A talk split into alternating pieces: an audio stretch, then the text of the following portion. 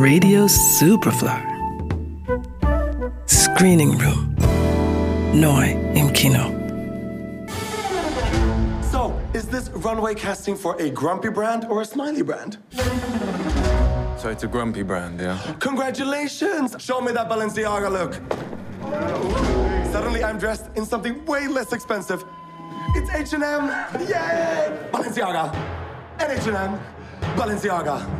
And H&M! Karl und Jaja beschäftigen sich den lieben langen Tag damit, Fotos von sich selbst zu machen und ins Internet hochzuladen. Denn Karl und Jaja sind Models und Influencer. Während einer Kreuzfahrt auf einer Luxusjacht begegnen ihnen allerhand skurrile Superreiche. Doch dann nimmt die Fahrt durch einen Piratenüberfall eine dramatische Wende.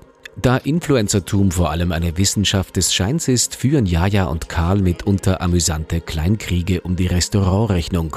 Denn bezahlt wird man als Influencer ja vor allem mit Geschenken. Ein eben solches ist die Fahrt auf einer Luxusjacht, auf der sie mit staunenden Kinderaugen die infantilen Superreichen beobachten. You looks paid for the tickets. Not bad, huh? So what do you do? I sell shit.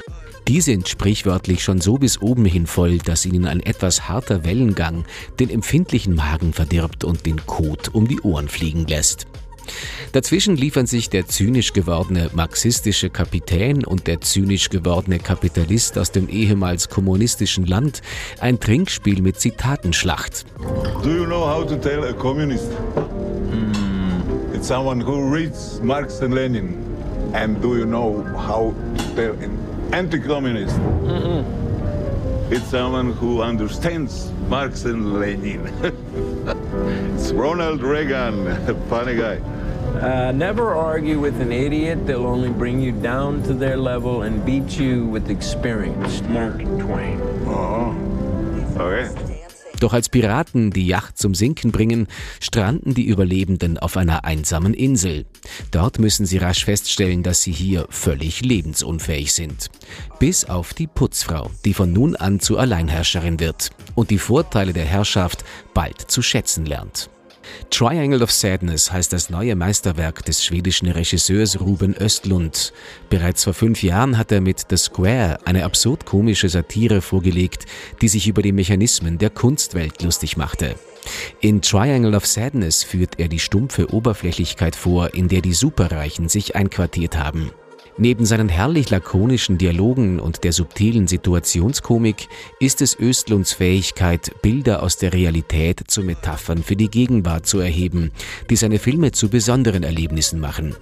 Ein großartiges Beispiel dafür ist das titelgebende Triangle of Sadness, das Östlund aus der Schönheitschirurgie entliehen hat, wo es die Stelle auf der Stirn knapp über den Augen bezeichnet, die durch zu viele Sorgen Falten werfen kann. Well, uh, the, the title actually comes from a term in plastic surgery that is like that you have a wrinkle in between your eyebrows here. And in Sweden, it's called trouble wrinkle. So you have had a lot of trouble in your life, and that's why you get this wrinkle. But don't worry, you can fix it with Botox in 15 minutes. And I thought it was like a funny contradiction and like to fix your surface and then feel better inside. And maybe it's true, I don't know, but it, that it was like it's such a kind of dark uh, humor in it that I liked. Sein Cast ist wie immer großartig, mit dabei sind unter anderem Woody Harrelson und Sunny Melish. Bei den Filmfestspielen von Cannes hat Östlund wie bereits 2017 auch dieses Jahr die Goldene Palme gewonnen. Triangle of Sadness. Ab Freitag im Kino. Johannes Romberg, Radio Superfly. Radio Superfly. Im Kino. Screening Room. Nachzuhören als Podcast auf superfly.fm und natürlich auf allen gängigen Podcast-Plattformen.